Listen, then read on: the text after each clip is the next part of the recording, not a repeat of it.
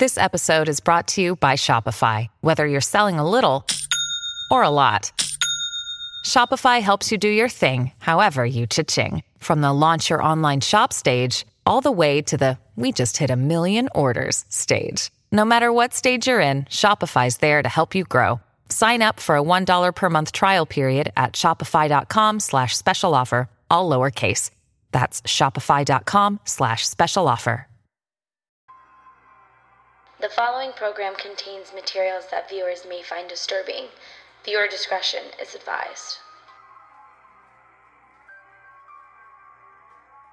The jury in the above entitled action find the defendant or Joel As to the charge of first-degree not guilty of the crime of murder as to count one. George the jury Zimmerman. find the defendant not Verdict, guilty. we the jury find George Zimmerman not guilty. State Arizona versus Jodi Ann Arias Verdict. verdict count one.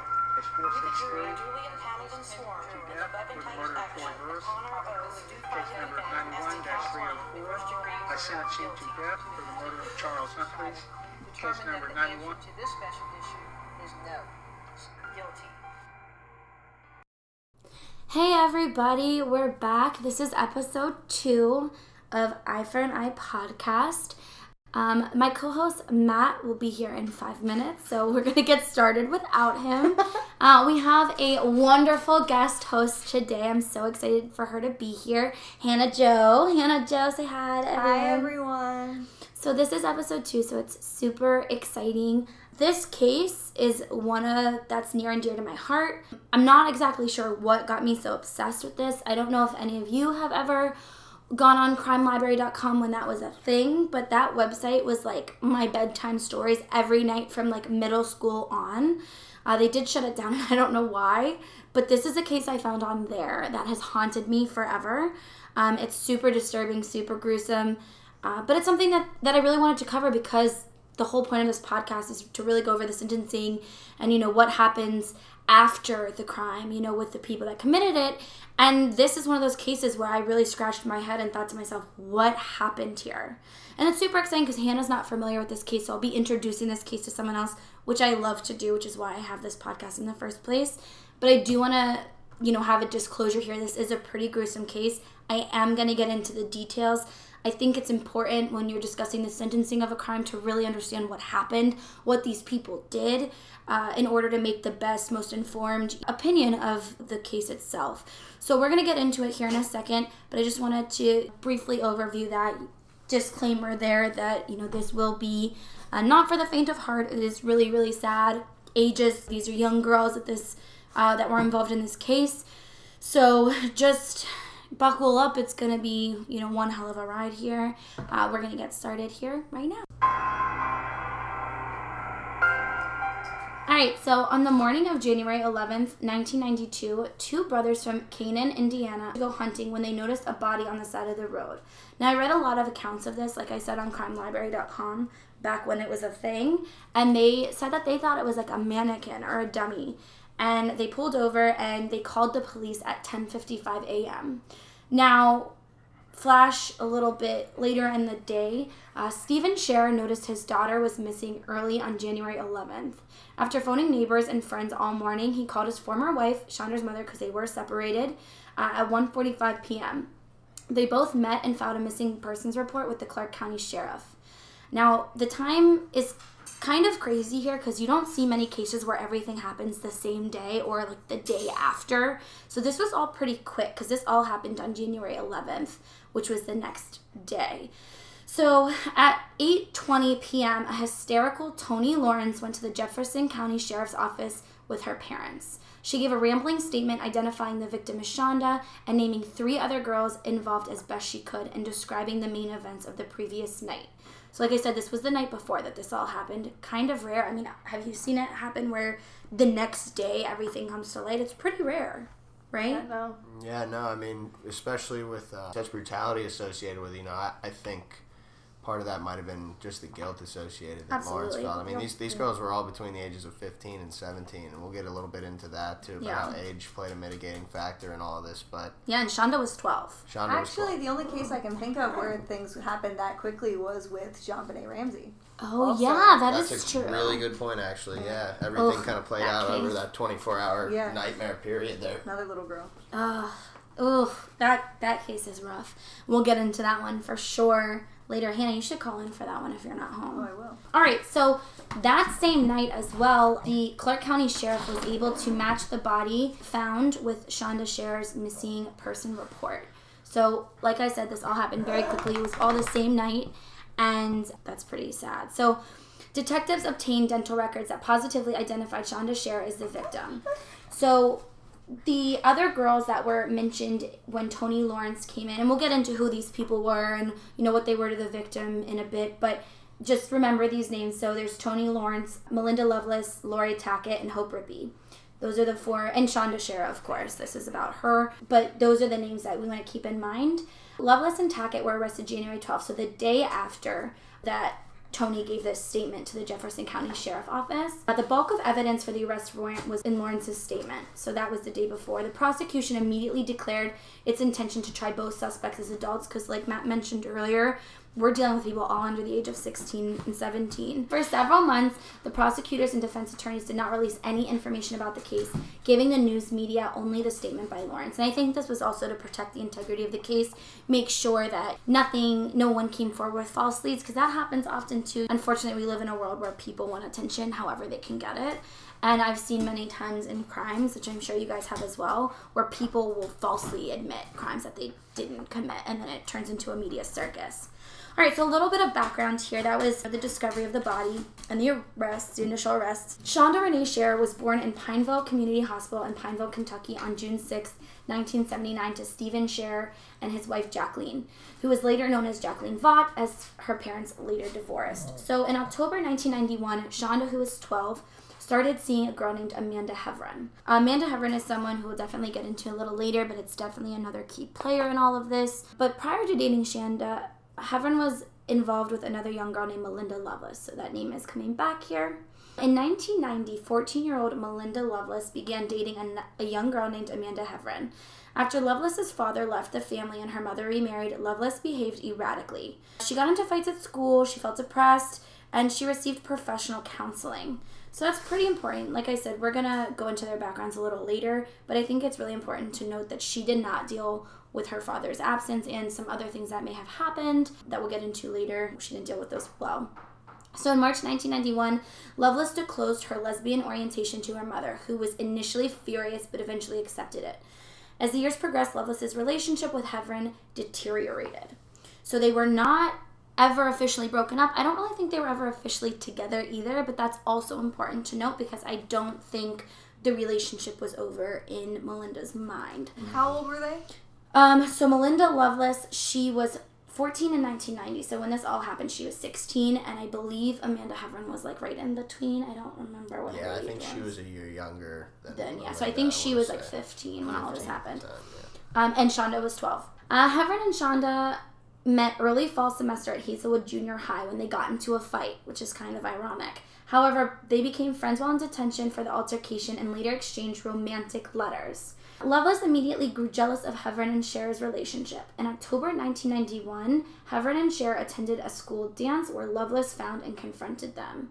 Now, there was rumors all over the place that, and in different reports, where um, Loveless would find them and you know threaten to kill Shanda and freak out about their relationship. So that's really important as well because that's kind of how this all spirals heavily out of control. Right. We Um, did mention the 24 hour period over which this all took place, but this built up over Yeah, over time, over, over like a couple, years roughly. I mean, yeah. Melinda's jealousy goes back, they say, 1990, 1990. So Yeah. we could trace this two years, two years possibly. yeah. two, which is really creepy. But yeah, and um, it was October 1991 that Heavrin and Cher really started getting together. So it was the year after this. So like a couple months later because it was January and this was in October 1991. So it was like few months after this, you know, they started really hanging out. After Heavrin and Cher attended a festival together in late in late October, like I said, it was October. This crime happened in January, so only a few what how many months is that? 12, 10, 11, 12,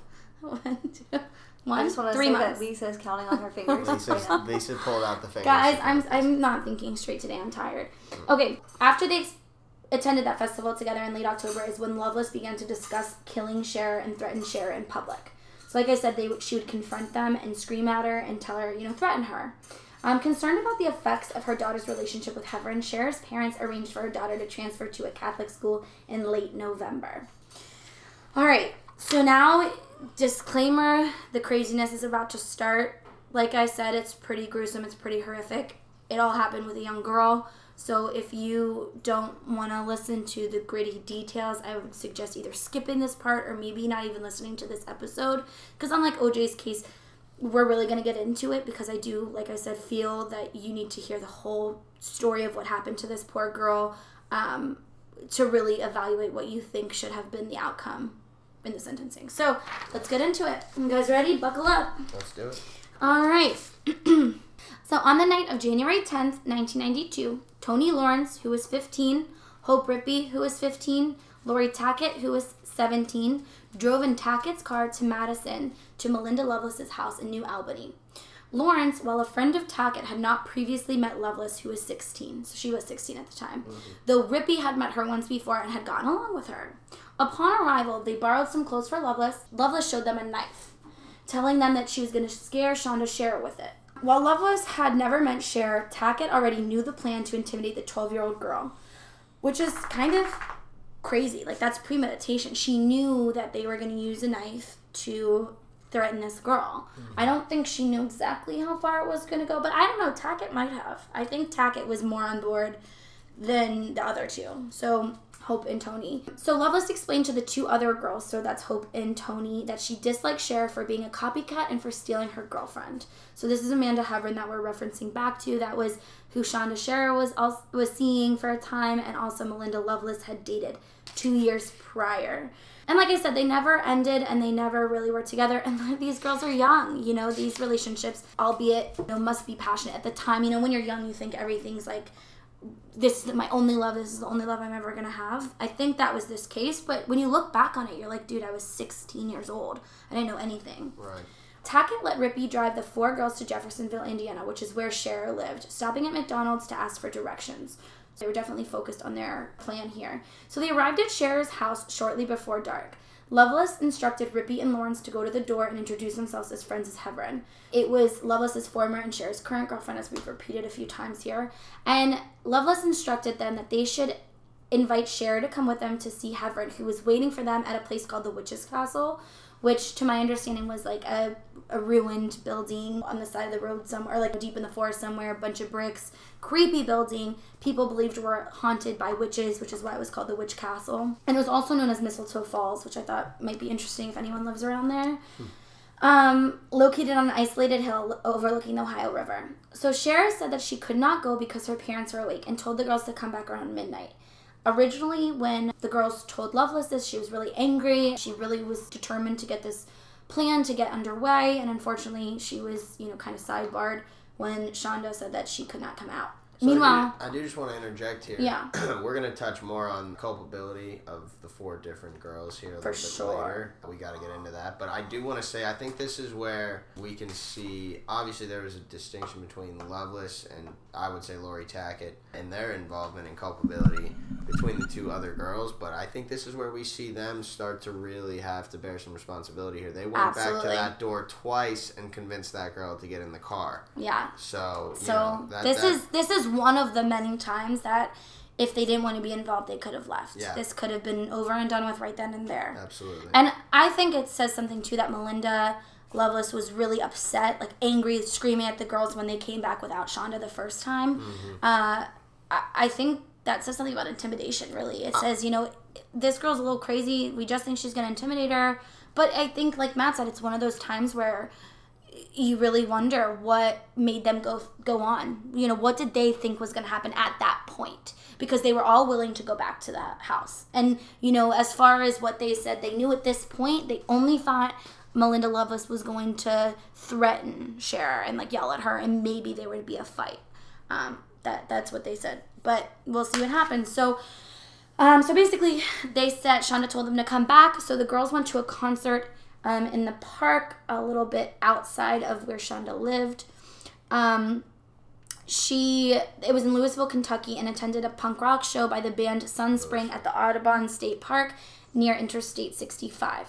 So during the ride back to Shanda's, which was obviously later in the night, uh, it was about 12:30 a.m. when they arrived. Uh, Loveless mentioned in the car uh, that she could not wait to kill Cher. Now the girls also said earlier in the day she just said she wanted to frighten her, but I think it says something. Again, like Matt said, it really shows uh, where the intent is when you say you're gonna kill someone. I mean, I guess like I always joke and say like when Matt was a little late today, I said I'm gonna kill him, but I didn't mean it. But I feel like this is different because she had a knife. You know you'd what have I showed mean? me the knife, I might have believed yeah, you. like yeah. if I said that about Matt and showed Hannah a knife. I don't think we'd be sitting here right now. I think she'd be I- like, I Matt, wouldn't get be. out. I feel like Hannah, would you have called me and told me, yeah, don't come? Get yeah, out. I, this is the first time I've like met Matt in a while. Yeah, it's so- been a while. You might have just been like, let's see what happens. Yeah. Just Maybe that's She how, won't do it. Maybe that's how Lawrence and Rippey were feeling. Like this bitch is crazy. Yeah. But I don't think she's really gonna do it. Yeah, and like they knew she had a history of being a little crazy, like you said. I mean, I don't like to use the word crazy. No, we hate in, to in that yeah. in that way, but I mean, not in a derogatory sense, but just like she was a little. Also, if they were at a concert or anything, were these girls were they drinking at all? Was there anything I don't believe so. I know it said in one of the reports that Toni and uh, Hope fooled around with some guys. Yeah, yeah, that was mentioned at the concert. But I didn't know if that was necessary to put it in there or not. I didn't know, like, I mean, obviously, again, it speaks to the fact that they had so many opportunities to go do something else. Like, go hang out with those guys. What are you doing? So, anyways, they got back to Shanda's at 12:30 a.m. On the ride back to Shanda's, Loveless did mention that she was excited to kill Cher, or she could not wait, which I take as I'm excited because cannot wait. 'cause, you know, like I said, she also said that she intended to use the knife to just frighten her. So when they arrived at Shanda's house, Lawrence refused to retrieve Cher, and that also kind of confuses me because. I, I want to know why. I because you participated in everything else, so I want to know why wouldn't you go to get her? Maybe you thought it was a joke. Maybe you just t- tired and lazy. I don't know, but I don't know. It kind of like stuck out to me that she refused to help go get her because that was part of the plan. So Tackett and Rippey went to the door, and Loveless hid under a blanket in the back seat of the car with a dull knife. When they first got there, Shanda was waiting for the girls, but she was still hesitant to go with them. Rippey told her that Heavrin, which again was the plan, was still at the witch's castle waiting for her. She agreed after changing her clothes that she'd go with them. Like I said, she was hesitant at first to accompany these girls, and that also makes me wonder, you know, what was going through her mind. You're you're going in the car with what four strangers? You don't you only know one of them, and they're not there that you know of. It- It's one of those things where it's I don't know. It's just I don't think I would go meet my boyfriend in a castle picked up by his three friends or two friends. You know, it's. Yeah, but it's 16. I guess that's right. You don't really think it 12. out. At 12. Girl was twelve. Yeah, yeah, at 12 years old, wonder. Romeo and Juliet. Absolutely. Yeah. A couple You're older right, girls right, come right. pick you up. I mean, I guess it would be fun too. Like, oh, I snuck out and like met up with the girl that I love. Yeah. that. I think you'll hear us reference throughout Eye for an Eye a lot of different times how many times it comes down to one decision. Yeah, I mean, you know, absolutely. like, it's all about the one poor choice you make or the one bad friendship you shouldn't have formed or shouldn't have kept. Yeah, But, you know. absolutely. And this and this is one of those cases where I've really struggled with the sentencing, and we'll get again into that later. Um, I've gone back and forth a bunch of times, but anyways, so um, she was reluctant to go with them. Yet agreed to after you know changing her clothes. Um, once they were on their way to the car, Rippey, so Hope Rippey, started questioning Cher about her relationship with Heavrin. And this was believed to be to trigger Loveless. So obviously, the three girls knew that Melinda Loveless was hiding under the covers in the back seat of this car. I wasn't, I didn't get any information on what car, what kind of car it was. but I can't imagine, like, I don't know how how would you hide in like a normal car? Like, I feel like it had to have been like an SUV Must or have been an something. SUV or something. Um, She was just in the trunk. it's just, but like, how would she pop out of the trunk while they're driving? no, like, you know, it was like a. Oh yeah, yeah, yeah, yeah, yeah, yeah. Okay, so Loveless hid under a blanket in the backseat of the car with that knife. Rippey began questioning Cher about her relationship, and like I said, this was believed to trigger off Loveless. Loveless, having heard enough, sprang out from the back seat uh, and put the knife to Cher's throat, and began questioning her about her sexual relationship with Heavrin. They took a sobbing Cher in and bound her arms and leg with rope. Now, obviously, she was sobbing because she's being threatened with a knife with a crazy, oh, not crazy, what in the adjective sense, an unstable girl who's screaming at her about a relationship. And like we've mentioned before, Melinda Loveless had threatened Shanda before. So I can only imagine that finally this girl's holding a knife to your throat, has threatened to kill you a few times, you're pretty scared. You know, you're you're pretty you're you think I mean I would think it was real if anyone held a knife I think by now throat she knew she was in trouble. for sure. And so they bound her arms and legs with rope. At the witch's castle, Loveless taunted that Shanda had pretty hair and wondered how pretty she would look if they were to cut it off, which I think is a definite stab to the femininity of, of a woman. You know, if someone cut off my hair, that's definitely a blow. Like I know that's a hard a hard thing for some women to deal with, especially when you're a young girl. You know, you, you that's when you really start to care about your appearance. I feel uh, that's when like it becomes evident that that's something that's important. Well, in the mainstream media, important. Hopefully, we're getting away from that, but. It frightened Cher even more when she was threatening to cut off her hair, and she began stripping Shanda of her rings and her jewelry, um, and handed it to the other girls who put them on, uh, which is a little sick. Like it's a little weird. I just don't understand. But Tackett, like I said, we'll get into you know the background of these girls later. Uh, sick of the childish games, and remember she was the oldest one there. She was 17 years old, and it was her car that they all drove to do all of this. Um, she was sick of the childish games and started describing the dungeon to Cher, claiming that it was filled with human remains and describing that Cher would be next. So, to further threaten Cher, Tackett then retrieved from the cart a shirt with a smiley design on it and lit it on fire, but immediately feared that the fire would be spotted by a passing car. So, think about that. That's how close they were to the road at this point when they're doing all this. So, they got back in the car and left with Cher. So, during the car ride, Cher continued begging uh, them to take her back home. Tackett turned on a boombox sitting on her lap that played opera and mimicked Cher, acting like she was crying and laughed what she called her devil laugh, which again, we're gonna get into these girls' backgrounds later. Tackett's definitely one that's very, very interesting and very, very confusing to go into. So Loveless ordered Cher to slip off her bra, which she then handed over to Rippey, who slid off her own bra and replaced it with Cher's while steering the car. Now, when I read this, I don't I don't get this. Like, I, I feel like it's definitely a way to demean her, but like, why put it on? Like, it's a little sick. It's like a very twisted, it's very confusing, I think. I mean, I don't know about you guys, but it's just a really weird part of the story, but I felt like it's it's just another way to demean Shan- Shanda. Well, they took her jewelry Yeah. Which is- and her watch. and her watch, so they're taking her things from her. yeah, so they're like slowly stripping her of like, I'm guessing, I feel like it's like of her dignity, honestly. It's just like, it's like we're we're in charge of you now, you know that kind of thing. But why would she put it on? That's just so weird to me. Just because I she probably got caught up in the heat of the moment. Yeah, Like was doing whatever she Yeah. could. and just kind of like Well, because not they, gonna they're probably all really excited at this point. Yeah, don't- adrenaline I don't for think sure. anyone really knows that they're gonna Like, kill her. yeah. So they're just trying to scare her. Yeah. and make it just creepy as hell. Very much like the Stanford prison experiment when they just like We definitely need to do that very one. when they just got too carried away with all the things that they could do. Yeah, I think you're absolutely right. Where it's like interesting an authority. That's such a good comparison because it's like you get so caught up in the role you're playing, even if you don't realize what that role is going to lead to. Because I think that's exactly what happened in the Stanford prison experiment. I think sadism is a mob mentality too. You know, it becomes A Bob mentality. mob mob Oh mentality. Lord, I was like, what?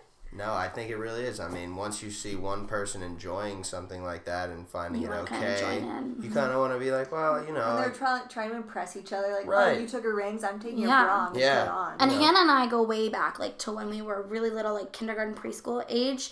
And I feel like we've had situations like that where there was four of us and one of us would go. Uh, well, definitely me. It was definitely me. Hannah, Hannah was the ringleader, but I would go along. Like Hannah used to make me jump down her wooden stairs, and there were like. tw- 20 stairs, wooden stairs. So it's a steep jump for a little girl. I was scared shitless, but Hannah was like, let's do this. We're going to do this. And when we'd have sleepover parties, everyone would do it. So I was that girl who was like, I'm going to do it. I don't know if we'd take it to murder, but I think at this point, you're absolutely right. That's kind of what was going on. It was one of those, I'm with four girls. They're all doing it. It must be okay. It's, Side it's harmless right now. Side note: My sleepover parties were lit when I was little. Continue. absolutely were. All right. So back to all of this.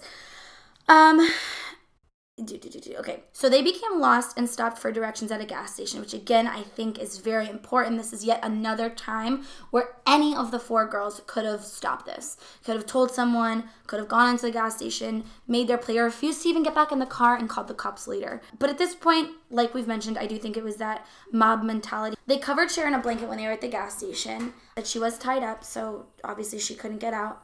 While Tackett went inside to ask for directions, Lawrence called a boy she knew in Louisville and chatted for several minutes to ease her worries, but did not mention Cher's abduction.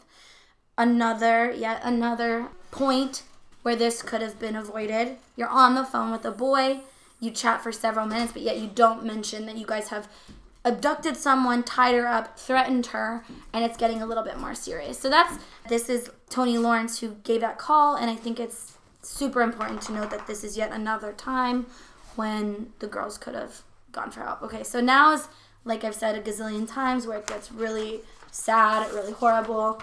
So here we go. Sorry guys, my dogs are here, so if you hear weird noises, it's because they're attention whores. All right, so Tackett led them to a dark garbage dump off a lodging road in a densely forested area, which mm. is concerning because why did she know that this place was here? I could probably not find a dark garbage dump off a lo- lodging road if I tried. So I just want to mention there also that shows um, just for Tackett a little bit of premeditation. If we Yeah, didn't absolutely. have that before, uh, let's find that random Yeah. place where nobody can see us or hear anyone scream. Yeah, and know exactly where it is. So Lawrence and Rippey were frightened and stayed in the car. Again, this this is so confusing to me why this all happened. So if they were scared, I don't understand what happened next. So Loveless and Tackett made Cher strip naked again in an effort to humiliate her and scare her, and Loveless beat Cher with her fists. Loveless repeatedly slammed Cher's face into her knee, which cut Cher's mouth on her own braces. If you've had braces, you can imagine right now what that would have felt like. It's horrible. Okay, Loveless tried to slash Cher's throat, but the knife was too dull. Now, can you just, for real quick, imagine how scary that would be? First of all, and like it's like a paper cut. Like, dude, you slide anything against my skin and I freak the fuck out. So like, I can't even. And that's it's ooh, it's so scary. And like at that point, everybody in this car should know that the intent is murder. You don't try to slit someone's throat to just scare them. That's not the way that works. And the girls were in the car, and I'm imagining they were watching this happen. Rippey came out of the car to hold down Cher. Loveless and Tackett took turns stabbing Cher in the chest. They strangled Cher with a rope until she was unconscious, placed her in the trunk of the car, and then told the other two girls that Cher was dead. So at this point, they believe that Cher had passed away from the strangulation. Again, I think it's culpability here. They say they were scared and stayed in the car, yet Hope came out of the car and held down Cher while they stabbed her. That is absolutely horrific. This poor girl, and it, it gets just gets worse, honestly, and it's horrible, and it's just it's un, it's inconceivable. It's inconceivable. So the girls drove to Tackett's nearby home and went inside to drink soda and clean themselves. Now, mind you, she's Shanda's in the trunk of this car, and they think she's passed away. When they realized Cher was screaming in the trunk, Tackett went out with a paring knife and stabbed her several more times. Tackett came back a few minutes later covered with blood, and this makes you wonder where the hell was their parents? No. Um, I guess this was in the middle of the night. At 2:30 a.m., Lawrence and Rippey stayed behind as Tackett and Loveless went country cruising, as they called it, driving to nearby town of Canaan. Cher continued to make crying and gurgling noises. Again, she is in the trunk of this car. Guys, my dog just wants to sing to you for a moment. Please let us have a little intermission of Peanut songs. Cher continued to make crying and gurgling noises, so Tackett stopped the car. When they opened the trunk, Cher sat up, covered in blood, and her eyes were rolled back in the back of her head, but she was unable to speak. This understandably shocked the girls because they believed this girl was dead. Uh, so Tackett beat her with a tire iron until she was silent. This is insane to me. So this this whole case is crazy, but it's just horrifying that this little girl survived for such a long time. And we'll keep getting into it a little bit further, but it's just it's incredible how long this girl survived. The will to live is a powerful thing. She died over several hours. Definitely, that's that's. Oh yeah, whole night. A whole Yeah, night. I yeah. believe it was like 12, 14 hours, something like that. Crazy. Probably. Yeah, so 2:30 a.m. Uh, they beat her in the head with a tire iron until she was silent in the back of the trunk. And this is when they did slam the trunk on her head when she sat up. Yes. So Loveless and Tackett returned to Tackett's house just before daybreak to clean up again. Rippey asked about Cher, and Tackett laughingly described the torture. This girl is sick, honestly. The conversation woke up Tackett's mother, who yelled at her daughter for being out late and bringing home the girls. So Tackett agreed to take them home. So this is crazy. They're in a house where there is a mother and there is a girl in the trunk of Tackett's car outside. That's insane. And again, yet another time that these girls could have spoken up and done something for her. So she drove to the burn pile where they opened the trunk to stare at Cher. Lawrence refused. Rippey sprayed Cher with Windex and taunted, You're not looking so hot now, are you?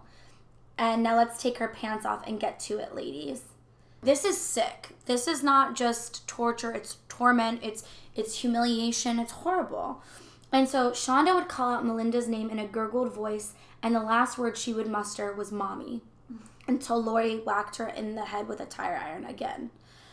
So this girl is still alive during all of this, being beaten, being stabbed, being strangled. Um, it, it's just insane. So the- And uh, that wasn't her cause of death. We'll get into Yeah, that too. it's coming up here. She's still not dead. That's the Um, horrible so the part. girls drove to a gas station in nearby Madison Consolidated High School, pumped some gasoline into the car, and bought a two liter bottle of Pepsi. Yet another time where these girls could have asked for help, could have told somebody, could have called the police, could have run away, really anything. Yet none of them did. And we'll talk about, you know, why we think that later for all of these girls. I think all of them have a different mindset. But so he took this two liter bottle of Pepsi. Tackett poured out the Pepsi and refilled the bottle with gasoline. They then drove north of Madison past Jefferson Proving Ground to Lemon Road off of US Route 421, a place known to Rippey. Lawrence remained in the car while Tackett and Rippey wrapped Sharer, who was still alive and naked, aside from her underwear and a blanket, and carried her into a field by the Gravel County Road. Tackett made Rippey pour gasoline on Sharer, and then they set her on fire. So both times now, Rippey has sprayed her with Windex uh, into her wounds and wrapped her in a blanket and poured gasoline on her. So that's what Hope Rippey has done thus far, along with you know other parts of the beating. But those are the parts where you know really culpability comes into play for Hope Rippey. Loveless demanded that they go back because Shanda wasn't burning enough. Laurie spun the car around and pulled up beside Shanda's burning body, and Melinda got out of the car alone and stood over Shanda, staring at her severely charred condition for a few moments. Melinda later, this part haunted me, and I had nightmares about it because, like I said, I read this case when I was in high school. I actually did a paper on this case, actually about Laurie Tackett that's a side note because I was crazy. And my teacher liked my paper so much, but he said it was so morbid. But he read it to the class, and it did detail part of this crime. He read, yeah, he read my paper to the class in the grade below us. I remember Michael saying, "We heard your, we heard your paper. It's really fucked up." Anyways, he said he read your paper in class, and you have, you're really fucked up. And so Well, he's right. um, this is the part, like I said, that stuck with me. Melinda later recounted in court she was burnt to a crisp. You couldn't recognize her. I mean, she was totally crisp black. I was sick. I'm sick. Then Melinda poured the rest of the gasoline on her and quickly climbed back into the car. Melinda laughed about how Shanda's tongue was darting in and out of her mouth and praised her death, relieved to have her rival out of her and Amanda's lives. Now so this that is just let me interject here. This is when she finally died. Her cause of death, according to the Here. official coroner's report, was death by burning. so in her lungs. So that told the coroners that she passed away from smoke inhalation. Yes. Which means this poor girl, this poor baby angel, died from breathing in the fumes of her own body lit on fire. Yes. After being beaten, Stabbed, strangled, stabbed, strangled. I mean, just vilified. Not only that, I mean, just completely. chemicals poured in your wounds. Yeah. But the part that got me, like I said, was the tongue darting in and out of her mouth. I don't know why that freaked me out so bad, but it was a death throw. I mean, I don't know if any of you guys know what happens when you die, but your body, you know, starts to lose control, and that's what happened to Shanda here. And so, yes, she did pass away with soot in her lungs, and the coroners said she did pass away from smoke inhalation. So this is also fucking sick to me, to be honest. Excuse my French, but the girls went to a McDonald's restaurant at 9:30 a.m. for breakfast, where they laughed about Shanda's Shanda looking like one of the sausages that they were eating. That makes me sick to think about right now, and I'm not physically eating sausage right now. These girls were at Mick fucking Donald's eating sausage, joking, joking, which means there were giggles involved Yeah. about Shanda's a human being's body looking like the sausage that they were eating. That's fucking sick on a whole nother slew of levels.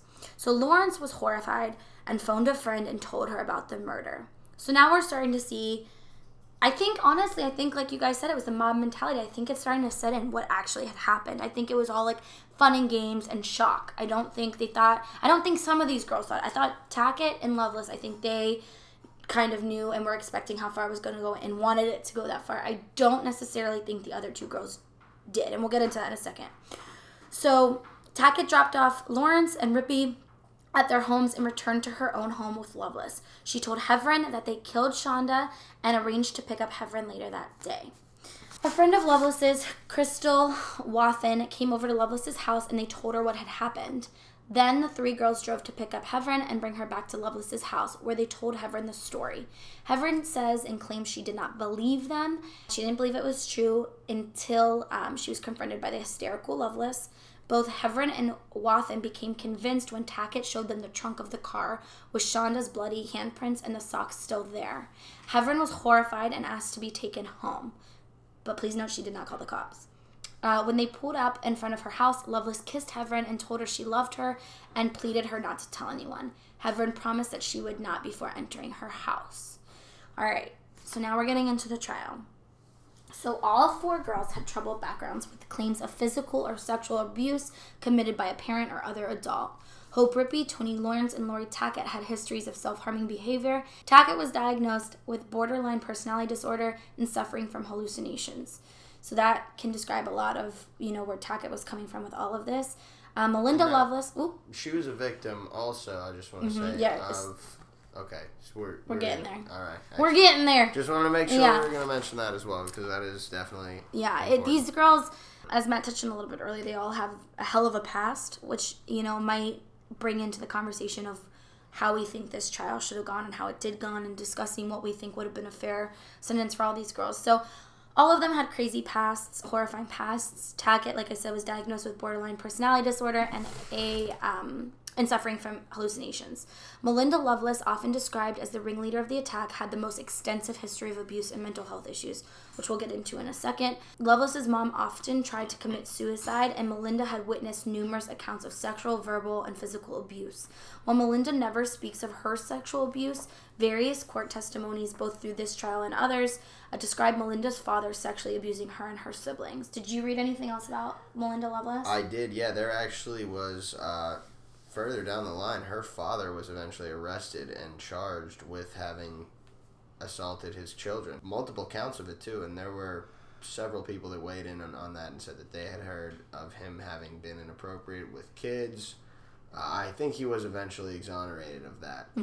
I but, think you're right. Um, there was definitely a history of abuse, verbal and physical, by a lot of different accounts. And as we said, you know, this case, when it eventually came to the public light, it really freaked out a lot of people because of their age, number number one of all, but uh, just the brutality of it all. I think, and we keep touching on how much that really. This was like this 12 to 14 hours of pure torture. Yeah, so you have to wonder how much of their mental state Was, yeah. was in order. I And, really. and to go on with the other girls that were involved, uh, we want to touch on their backgrounds really quickly. And then, like I said, you have to wonder the mental state of these people. We already know Tackett suffered from hallucinations and borderline personality disorder, which is not always violent whatsoever. Um, I don't want to ever stigmatize mental illness, but it definitely, I think, played a role in this attack and in her in her part of this attack. Especially when it goes untreated. Yeah, absolutely. And I and I don't think it was in this case. It says here Tackett claimed that she was molested at least twice as a child, ages 5 and 12. In May 1989, her mother discovered that Tackett was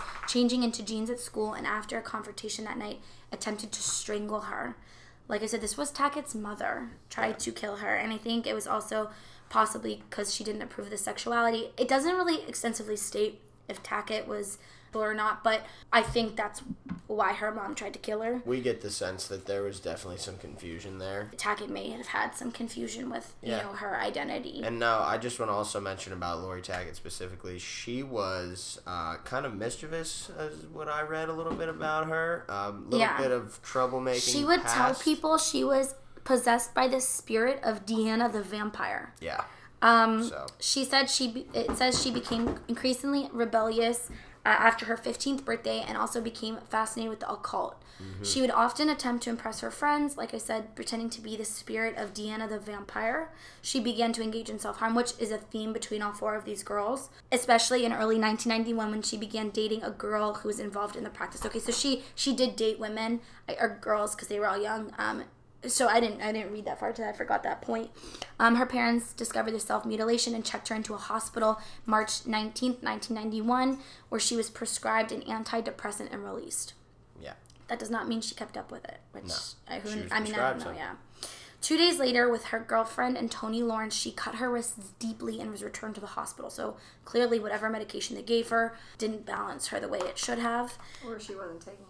Yeah. Or she was not taking it. After the treatment of her wound, she was admitted to the hospital psychiatric ward and she was diagnosed again with borderline personality disorder and confessed that she had experienced hallucinations since she was a young child. She was discharged on April 12th and she dropped out of high school in September 1991.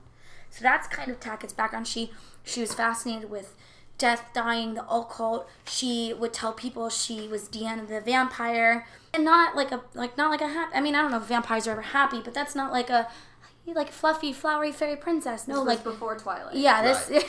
this was pre Twilight. It wasn't vampires weren't good at this time. You know, I was think a scary. I mean, it shows she's clearly unstable at Oh, the very sure. least. If we're not talking about somebody that's a bit attention obsessive. Um, Absolutely. As far as possession, you know, I won't touch on that. I'm not a priest or an occult expert, but she also made that made the point to mention that she had felt like she had interacted with demons. Yep. So that's something that I to think, note for sure. Yeah, you know, that's noteworthy. Whether you believe it, you know, believe in possession, Believe believe, in not, the devil or anything like that. you got to know that this girl did. this girl, yeah, this girl definitely believes she was talking to someone that was not a, a positive figure. So, uh, Hope Rippey, there wasn't much, much, much on her that I found, but she did claim that living with her family in Michigan was somewhat turbulent, and she also began to self harm at age 15. Did you find anything else about Hope? I did find one interesting fact about uh, her self harm, kind of how you mentioned, and this we will touch on, became a mitigating factor in her sentence. Yeah, Yeah. this was a common theme with all uh, all four of these girls. Excuse me,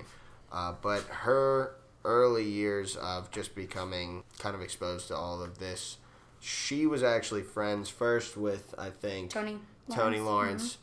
Uh, then became introduced to Laurie Tackett, and then Melinda Loveless, if Mm. I'm correct. So she was the one who was kind of, um, I, I hate to say like the, the follower, and wanted Yeah. Mm-hmm. to kind of just be be well liked, and wanted to have a few friends that were, you know, um, I don't want to say rebellious, but she wanted to feel like a little bit of an outsider that was on the inside. Yeah, That's, a the really sense I got from her. So you know, she um, Lisa mentioned she was the one who wraps Shanda in a blanket. She's the one that pours gasoline on her. She attempts to help stab her. She's the one that goes to the door to get her. She wasn't involved in the planning, but she was She there every sure- step of the way. It seems like so. It kind of seemed to me like she was really set on making making a name for herself with these girls. I mean, I Absolutely. don't know, Hannah, what do you think? Do you think that might have?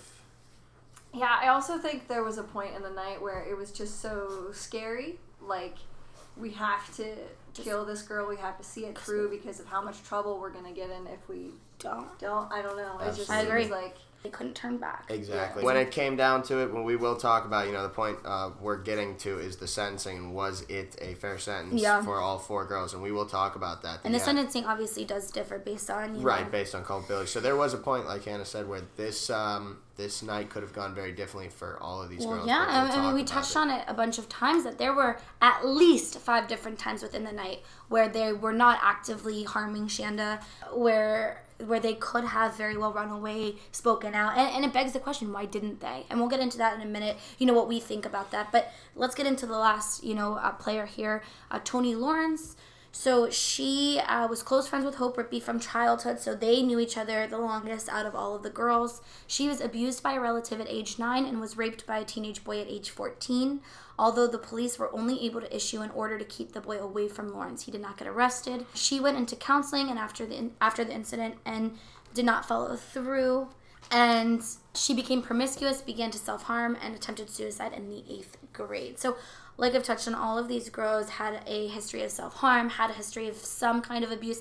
The least of the abuse I found would have been Hope Rippey. I mean, maybe she didn't dive into it as much as she could have, as you know, we have a little bit more extensive background on the other girls. However, it, it is kind of ironic to me because levels of culpability, I do, in, my personal opinion, again, we'll get into this in a second, but I do believe it's Loveless, Tackett, Rippey, Lawrence. And the reason I say that is because Hope Rippey, like Matt mentioned, was an active participant in a lot of these torture, you know, a lot of the abuse to Shanda. Whereas Toni Lawrence, it she didn't really participate as much as the other girls. Right. So I actually, I'm glad you mentioned that, Lisa. That is a good segue into what I wanted to mention. Rippey and Loveless were the three girls who we think were the most culpable. I think we can all agree on that. It was Lawrence who, uh, the next day, went to the police, confessed, gave a full statement, and I actually was the one that testified in court.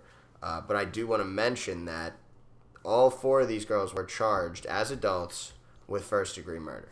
So even though after the fact of Lawrence coming in, she confessed, she made sure to say, you know, I was there, I was a part of it, but I didn't ever want it to happen. That is note noted in her case. Um, but I wanted to say that all of these girls being charged as adults, uh, we look at sentencing. One of the big things we see is always age is a mitigating factor, you know, because it's. Can we really assume that a child was responsible for what they've done, and or how much can we assume a child or was? how much is your brain developed you know how much influenced and like we said you know the mob mentality i think that's more prominent in young people you know?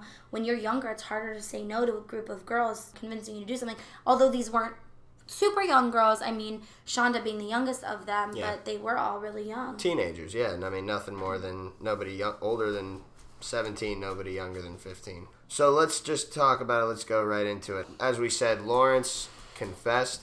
She actually she was allowed to plead guilty. she pled out. Yeah she ended up pleading it out confessed and cooperated and was sentenced to 20 years. Yeah it says she pled guilty to one count of criminal confinement which uh, do you know what that's it's a step below kidnapping essentially it's So uh, she didn't get charged with murder because she right. because she was the one who brought it. she to was head. initially charged with murder and then pled they- that down to criminal okay. confinement yes so she was not And do you um, think that had something to do with her being the one to bring this all forward to kind of bring it to a head and you know really Absolutely. convict the other girls? She's the one who gave all their names. Correct, and and we The will day say after.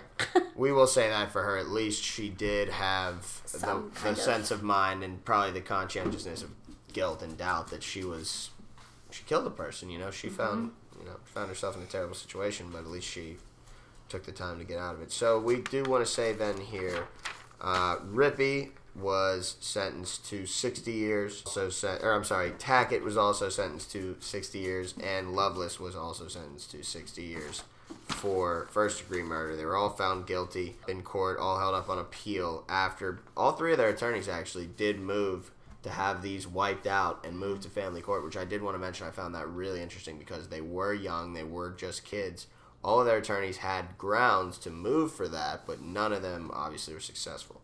So I did just want to say Mm-hmm. I that. thought this was interesting. For Rippey, at least, a judge reduced the sentence to 35 years. Yes. And then for the other two girls, they had the they had the maximum time reduced for good behavior as an option, and they could potentially be released in 2020. Something interesting I also read uh, in regards to appealing the case, because like Matt said, all these girls did hire attorneys and did appeal their cases.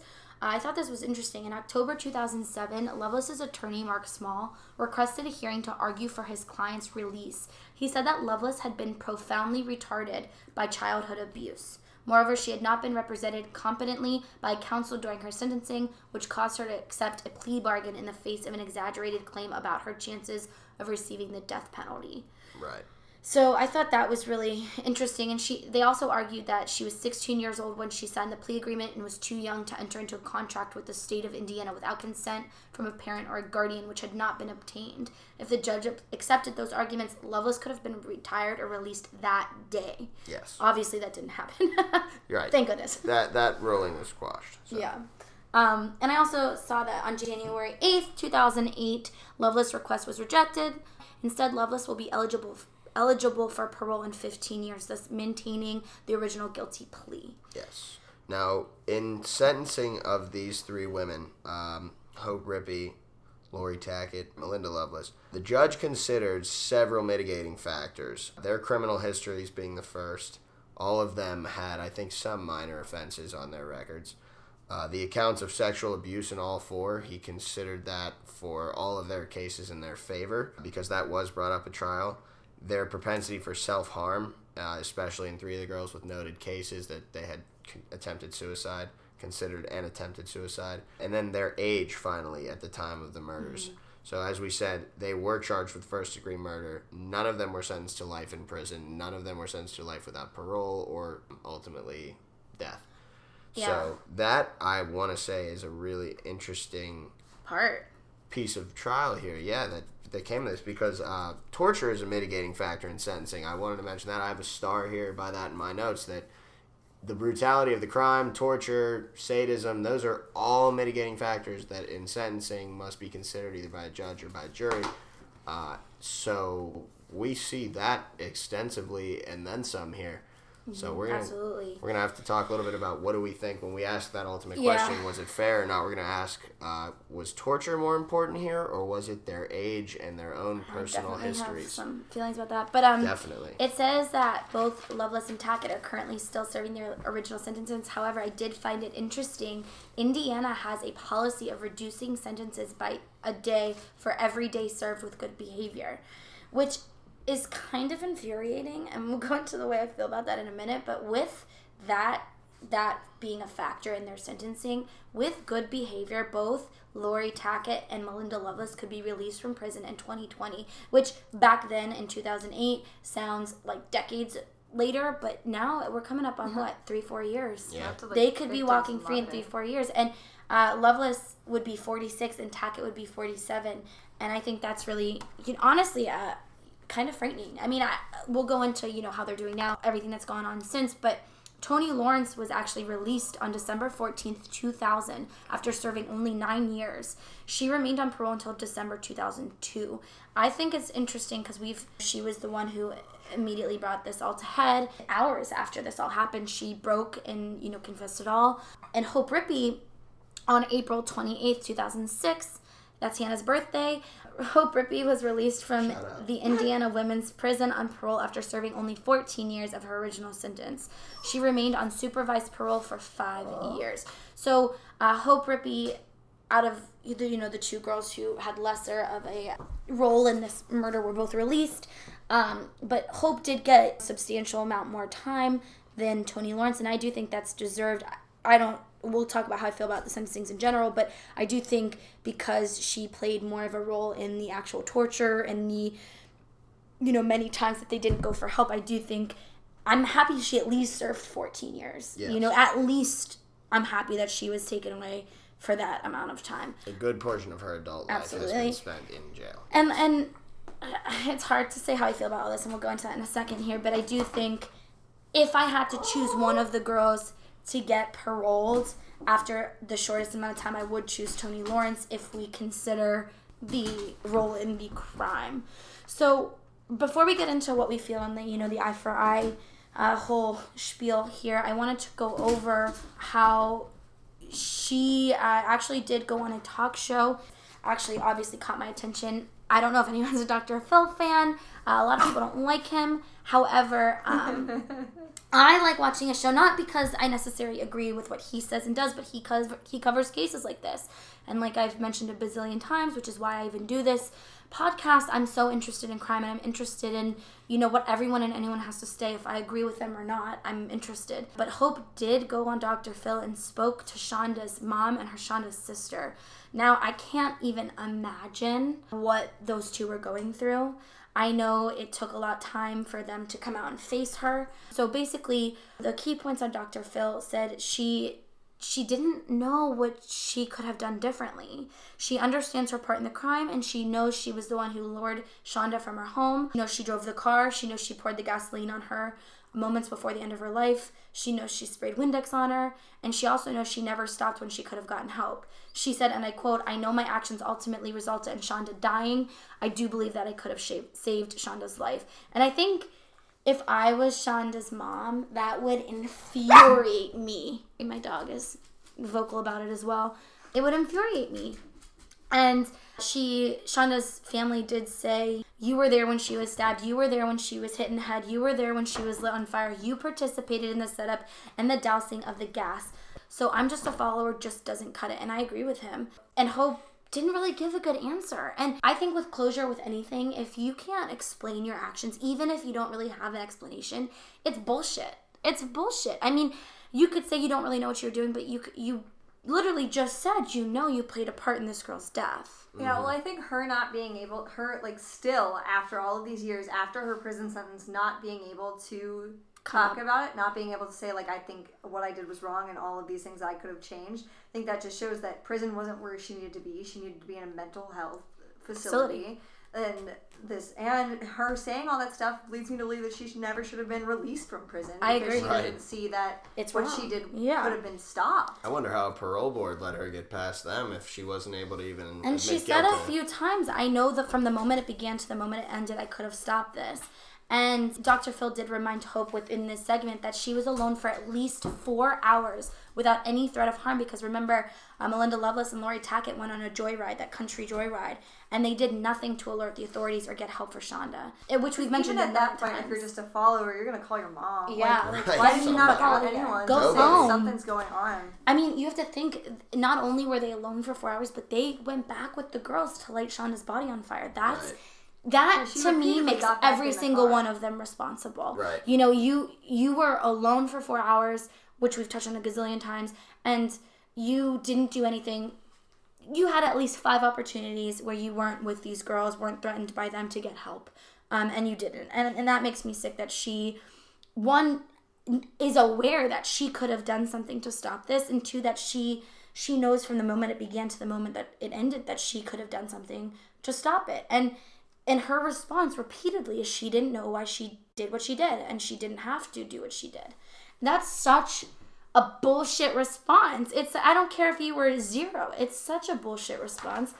And I think that that like Hannah said that tells me that she should be locked up somewhere. I don't know if that's a mental health facility back in jail. Obviously, you can't do that. Um, and, and something I found really depressing before we go into what we feel is uh, Stephen Sharer, Shanda's father, died of alcoholism in 2005 at the age of 53. It was reported that he was extremely depressed following the death of his daughter, and according to his wife, drank himself to death.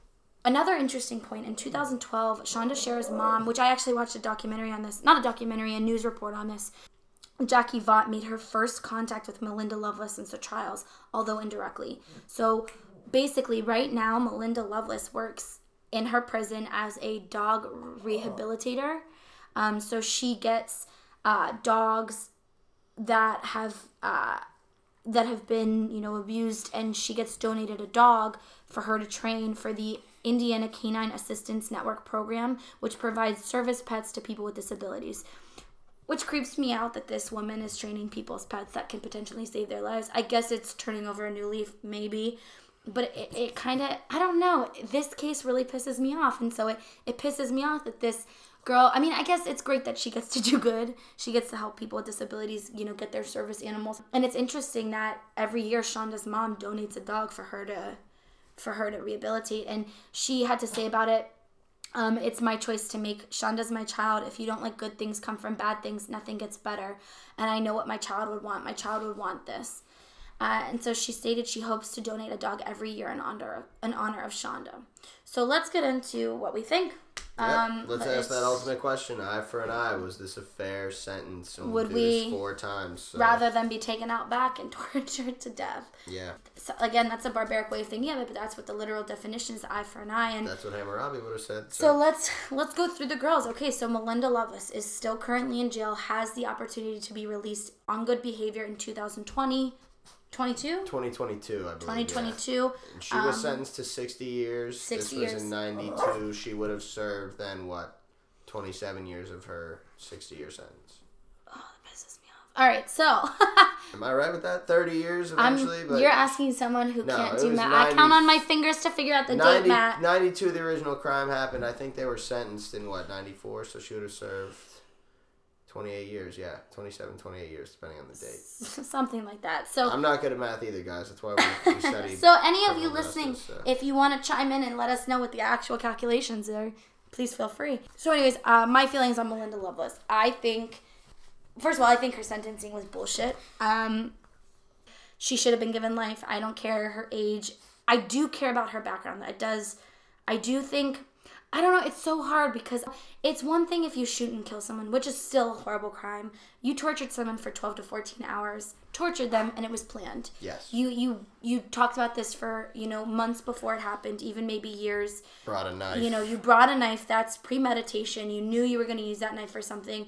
And in the first hours of this attack, which I said it lasted so long, they tried to cut Shanda's throat. And a, a little part that I didn't mention earlier is Melinda Loveless tried to step on the knife on Shanda's throat to try to cut her throat, and it didn't work. Um, that was in the crime, crime library part of this research that I did a long time ago. Um, but I, it's hard. It did say extensively that Loveless had the worst background. Uh, she may or may not have been abused by her father. She had a lot of difficulties coming out to her parents as gay. Um, she she had a lot of issues, but I still, I just don't. In, in this case, for Melinda Loveless, I think her last name describes her. She's loveless, she's heartless. It's only irony that that's her last name. I think, you know, it's hard for me to excuse people who who can think through things like this. And she wasn't the youngest of the bunch. She was the second oldest. She was 16 years old when all this happened. I do think she should have gotten life or six years and then made to go into a like psychiatric Yeah, she facility for the rest to be rest in of a her mental life. health facility immediately. I, I don't think that that that she's obviously sick. Yeah. Obviously very sick and obviously went through a lot. Does that excuse what she did? Absolutely not. But prison wasn't what like she needs to be punished for what she did, but the only way to have helped her like this is the dog program, great, but mental health. Yeah, Yeah. clearly something. And you said not- that she was in therapy like when she was little, right? Like She someone- was. She did. Yeah, she did go to therapy for. So how did years. that therapist not realize that this girl was Has- a danger to herself and those around her? Well, and also we've touched on she made threats to Shanda before. You know, she made threats to people. She got in fights. She physically fought people. Clearly, this girl had a knack for danger. Had a knack for being rough and tough and and really proving her point with her fists and you know at this point knives. And and like you said where where was the attention to this? I think mental health is so important. I think something was definitely missed here. Um, i don't think you know the people in charge of her you know psychiatric care or even her parents did enough. And obviously we touched on her parents being not in the best place for their daughter but it's it's still it feels like the ball was dropped and, and i feel like the system failed melinda loveless But I, I do think that she should spend the rest of her life in prison. yeah I would agree with that.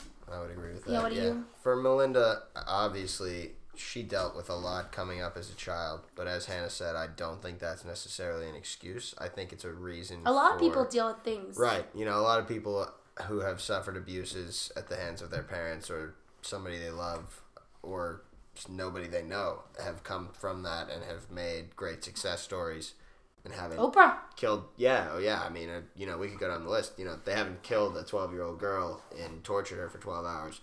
Um, now i do think i do want to mention i think it's great that she at least has tried to rehabilitate while being inside.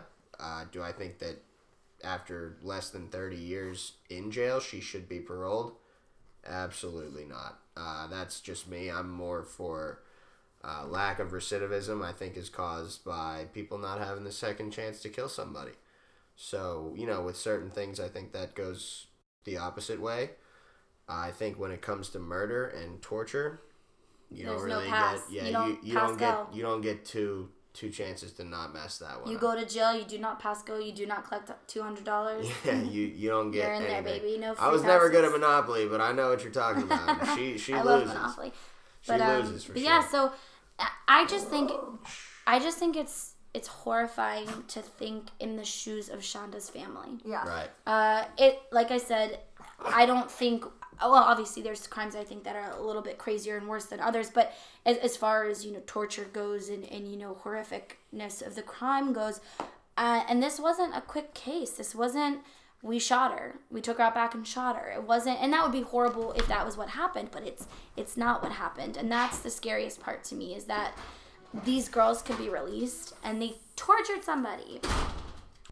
All right, so let's touch on Laurie Tackett. Again, we did discuss that she had this obsession with the occult, had a rough, rough, rough past, was diagnosed uh, as having hallucinations and borderline personality disorder. And and this one was hard for me because I do think she was the one most inclined to violence. I know she didn't plan this. I know Um, this wasn't her brainchild, but she definitely was one of the ones who knew how serious it was going to get. I believe. I believe, you know, she knew of the plan. She knew how serious Melinda was. And I don't think she, I think she was excited to take part in it. I think this was something she's always wanted to do. She's always wanted to try killing someone. I do believe I even read that somewhere. You know, don't quote me on that. Uh, like I said, No, I, I think she did say something about that that she had always wondered Wanted what it to- would be like to see what it was like to- yeah, and kill to- someone, something like that. that something was- wild like that. So she got the same sentence as Melinda Loveless. I don't think either one of like like Hannah and Matt and I touched on. I don't think either any of their sentences were fit for the crime, but I do think that out of the girls, if I had to pick the two who needed the worst sentences, those would be the two.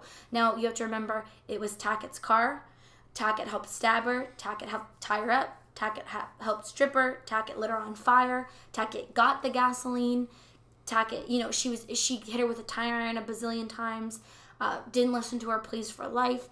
Tackett stabbed her a bunch of times. Tackett really, I feel like, was the the aggressor. I don't even think Melinda Loveless I think did yeah, as I was as gonna Tackett say did. if, if we're gonna be honest, I think she was she had that thrill for the kill. Yeah, more into the idea of torturing and killing than anybody in the in the car. But And I feel like that's honestly why Melinda Loveless roped her in. Yeah, Because she knew that this was the one person who would take this seriously, who would who would go, you know, go for the gold, go, you know, to the end. Um, whereas the other girls obviously didn't help as extensively. But I do think, as far I mean, does the mastermind get a worse sentence, or does the person who perpetrated the crime get a worse sentence, or um, should they have an even sentence? And it, it's hard because. I mean, like I said, I, I'm I'm happy that they both got the highest sentence and they got even sentences. I just don't know how I feel about if I had to choose one to be, you know, a worse sentence, what it would be. What do you guys feel? Rest of their lives in prison. Yeah. I think in this case, you're looking at two people who, although, and we'll touch more on that, what you said, uh, responsibility of the planner versus the carrier of the act um, with our next case, which I think you know I'm talking about. But we will say for this case, I think both of them are equally responsible here. You think it's equal? I do. I really do. I think Melinda Loveless planned One it. was the brain, one was the arms one arms. was the brain, one was the arms. Exactly. One person was all about, you know, I'm I'm trying to get revenge. I want to, but I don't think she was even as committed as Tackett was to right. violence and pain and sadism. I think that was really where Tackett she thrived. separated herself. Yeah. So I think she was as culpable and deserving of life without parole. Both of them, I think, were, but I believe um, for the same reasons. Yeah, absolutely. So let's. So I think we we're all in agreement. Both of them should have really harsh sentences. We're not pleased with either of them having the um, ability to possibly get out in 2022. But you know we can't change what has happened. And I wish we could, because if we were the judges and jury in this case, Lord help 'em.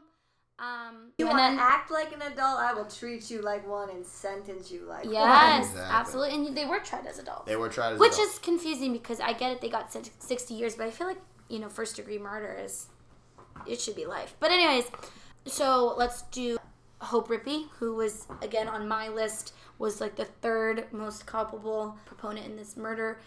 I don't think her sentence was harsh enough. I think, like Hannah said, based on her interviews after she got released, she still doesn't understand what part she played in this crime. She she knows she's culpable. She understands that she did something horrible, but for whatever reason, it doesn't feel like she's taking responsibility the way the responsibility needs to be taken. And that to me says you shouldn't be out of jail because you don't understand the full extent of what you did. And, and you're you don't even understand how lucky you are to be out of jail. Now you did serve 16 years, which may feel like a lot because what they were sentenced when they were 15 so that's half of her life at that point. Yep. i still don't think it was enough. I still think based on her part in this crime helping pour the gasoline on shanda pouring windex on her wounds and mocking her i i think that's disturbing and i think they failed with this one. I feel that i feel that she should have spent at least 30 years in prison or at least been sentenced to something a little bit more extreme and not been let out you know on whatever circumstances because now she gets to live a life uh, and you know Shanda doesn't. So what do you guys think?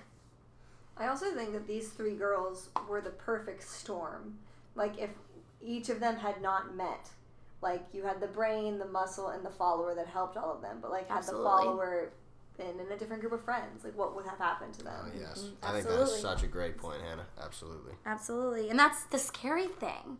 It's like if we separated all these girls, would they have committed a crime?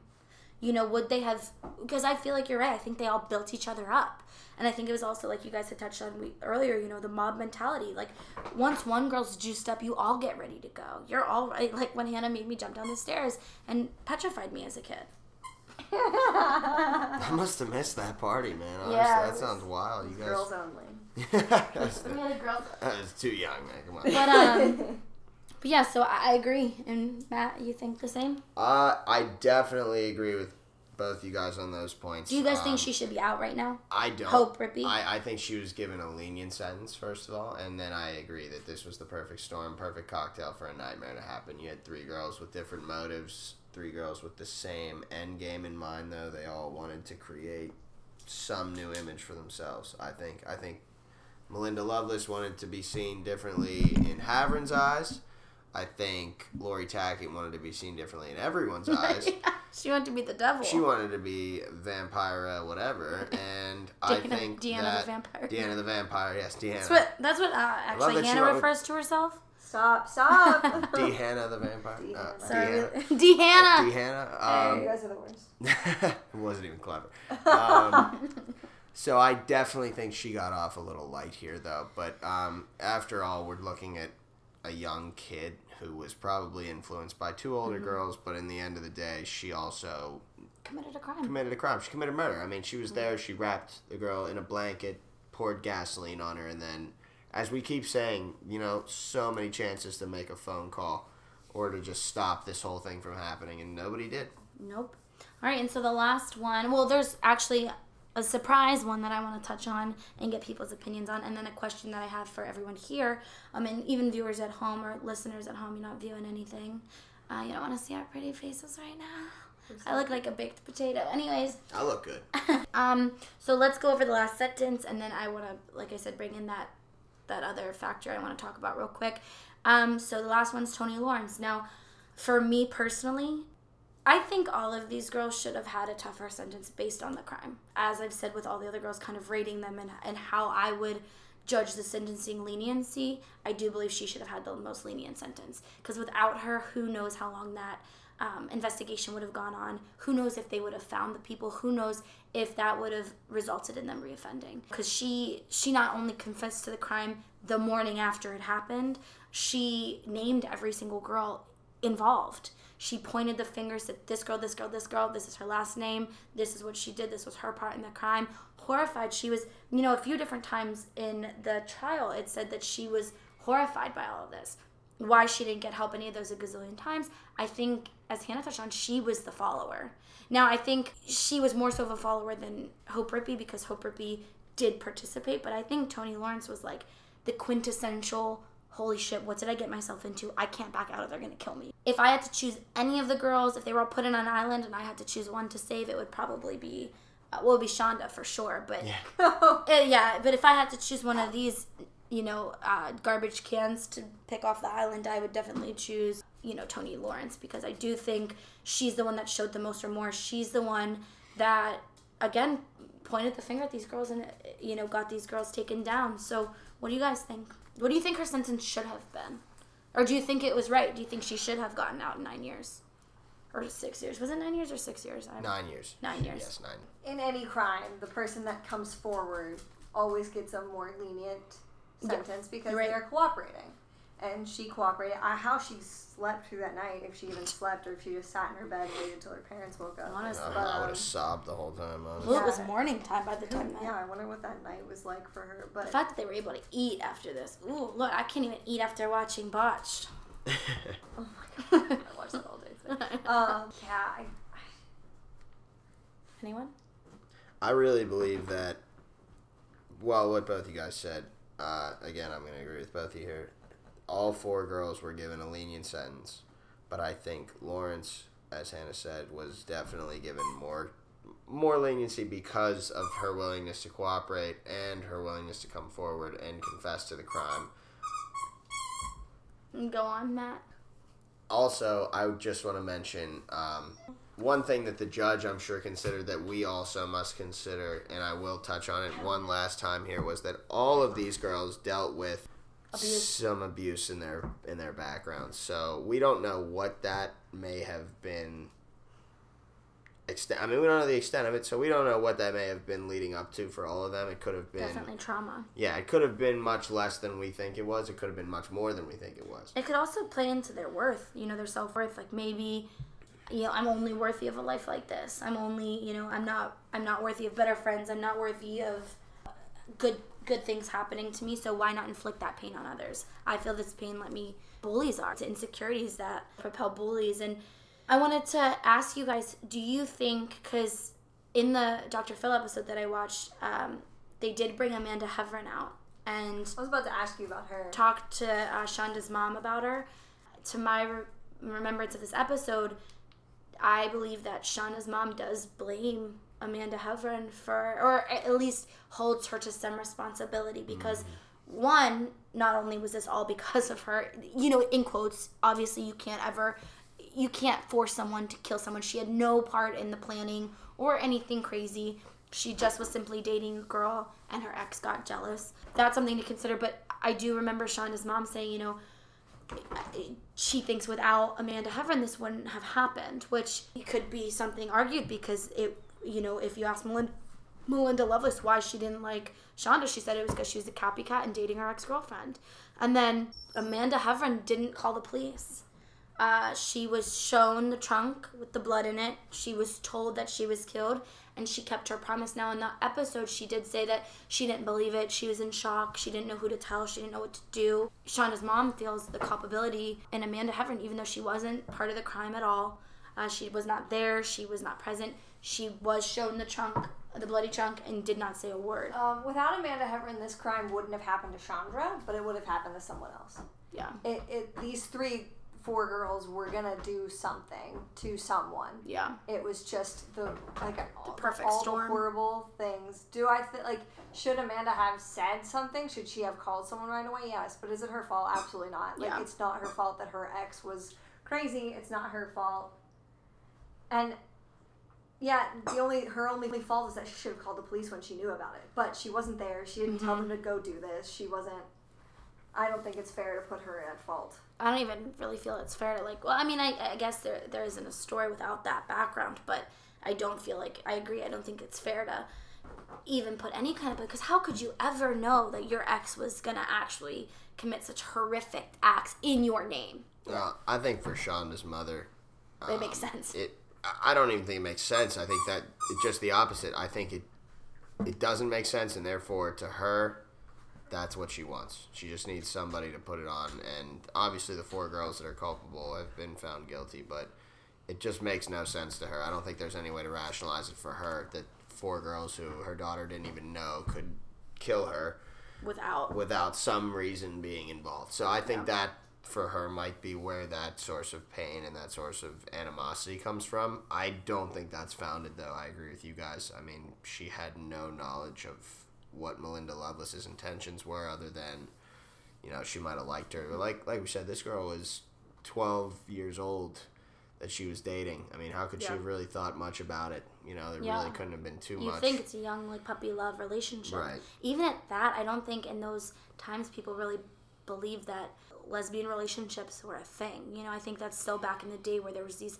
Well, there's still people who believe this, but that, that mindset that oh, it's just a phase. Oh, it's not real. It can't be real. But my last question before asking the ultimate question, which again this podcast is about, is do you guys think the history of mental illness and abuses in all of these girls' lives and their ages should have played a role in the sentencing based on the crime? So, what I mean by that is if these people were 40 years old facing the same exact set of circumstances and committed this crime, do you think the punishment should have been harsher or do you think it was just the way it is right now or do you think it should have been more lenient given these girls' backgrounds and do you think, you know, maybe instead of jail like Hannah touched on, they should be in a psychiatric ward the rest of their lives or dealt with that way? How would you guys think about that? I think their age and their backgrounds is why they got the sentences they did. I mean, that's the that's the point of the court is to weigh on like different circumstances. Because if it would have been three adults with no history of anything, um, it would have been a way different sentence. But because these these kids with these horrific pasts did this thing, they had to make a sentence that was a little bit more Appropriate. for them. Um, but I do think that they should they should be spending the rest of their lives in jail. Yeah, absolutely. I agree. What about you, Matt? Well, yeah, absolutely. I mean, torture as a mitigating factor outweighs psychiatric history And age. and age. So if you break that down, I personally think with this case, no, it does not. There was so much evidence that they were just sadistic about the way they killed this girl, and I really don't believe that no matter what age we're talking about here, I mean, these girls weren't 5 You know, they were. When They I was 17, I was an idiot, but I certainly knew it was wrong to kill somebody. Yeah, yeah. So I definitely think that that must have been on the judge's mind when he sentenced them, uh, particularly when he sentenced uh, Hope Rippey. I think he probably thought she was less culpable and also younger, so probably had a lot less. You know, she was sentenced to what twenty five years less than the other two girls. Yeah. even though she was just equally as culpable. Yeah, and she was released in like 10 it was 16 released years. after yeah 16 16, years, years, so um, but yeah ultimately i think in this case for us i think we would agree that it does not outweigh torture as a mitigating factor for this judge i think it did Yeah, I I, agree. And we also don't know what it was like to look into the eyes of two 16 year old girls during Right. this whole thing. I'm sure they put on a show. wonder if they cried when they were sentenced or if they stood there and looked stone smart, faced you yeah. know what i mean God. And I think that was a good point. You know, if you think about it, the two older girls, even though they had the most extensive history, they did get the tougher sentence. Whether that's because they had the most to do with the crimes committed or because of their age, I don't think their backgrounds were as heavily considered as the other two. I think I think age did play a factor in sentencing, although lighter than you know I would probably choose for them. I do think it was it speaks to something that the two oldest girls again they did commit the most part of the crime, but uh I do think that speaks to something. And then all right, the ultimate question. I think we've already answered this through our responses to all of these questions, but do we think that the punishment fits the crime? Do we think um, these girls should be facing an eye for an eye? You know, should these girls be tortured the same way, or does the punishment fit the crime? no. Uh, should they be taken out back and tortured? No. But yeah, we're not should, barbarians, um, as I'll say a bunch of times in the show. But do they need something to realize what they did? Do, should, I think that they should have to. I wish that they could watch what they did. I was just gonna have say some- that. over and over what they did to this girl. Absolutely, I think it should haunt them. Every, I think they should post pictures of Shanda's body everywhere in their cells, and for the two that were released, once a month at least, make them go. Rev- I think that's sadistic in a way, you know. i was gonna say it's definitely not gonna help them become better Well, adapted it- to but, like, I don't, but, you know, honestly, in this case, I don't care about that. I think no I, uh, I think you should live with what you did because now a family is without their daughter. And to hear the torture, imagine being a mother having to sit Oh, yeah, through that- that. that family will never and, be the And the last words ever. out of Shanda's mouth were mommy. Right? So, like, you took the life of Chandra, but you also took the life of her whole family.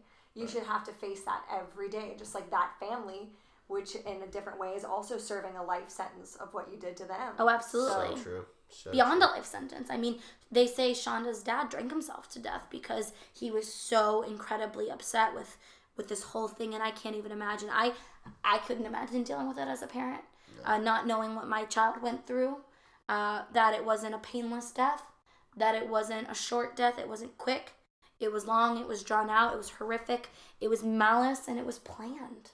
I think this is one of those rare cases where we know exactly who was the perpetrators. We know why they did it. We know where, when. yeah. We know every possible, not every possible factor, but we know pretty much every important factor leading up to this case.